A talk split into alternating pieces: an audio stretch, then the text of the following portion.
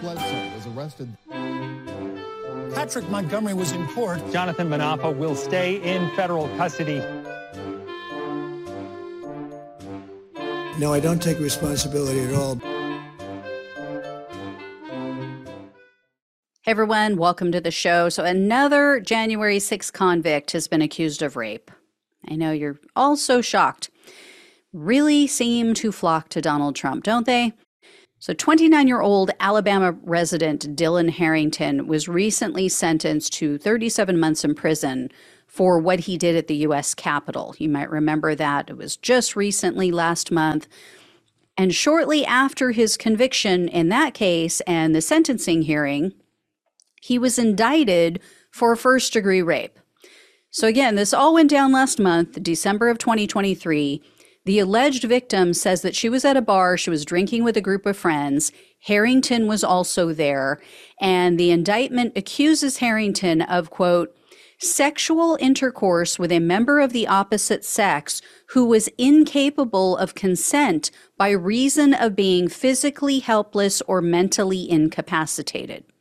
So, no other details have been released in the press, but at Herrington's bond hearing for this rape case, the judge said, quote, the circumstances of the offense, if true, are appalling.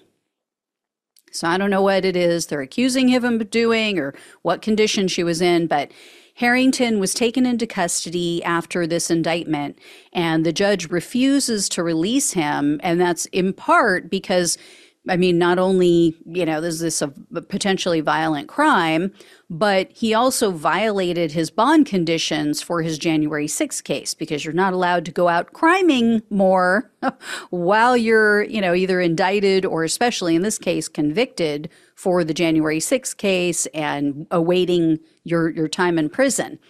Now, there's nothing in his court docket that indicates when he's going to be remanded to prison for his January 6 crimes.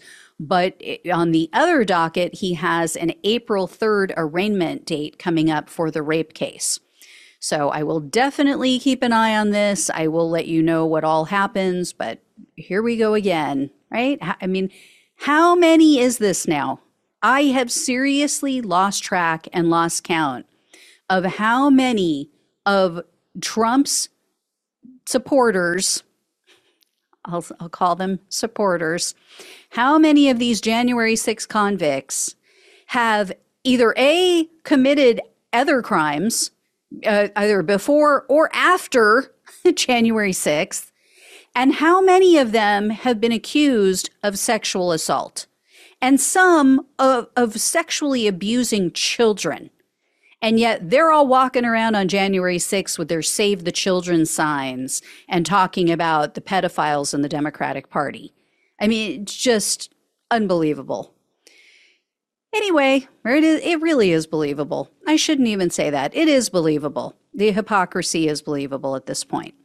All right, guys, I'll let you know when I hear more. Thank you so much for watching and listening. Please like, share, and subscribe. Please donate if you possibly can. Love you all. Take care. Talk with you soon.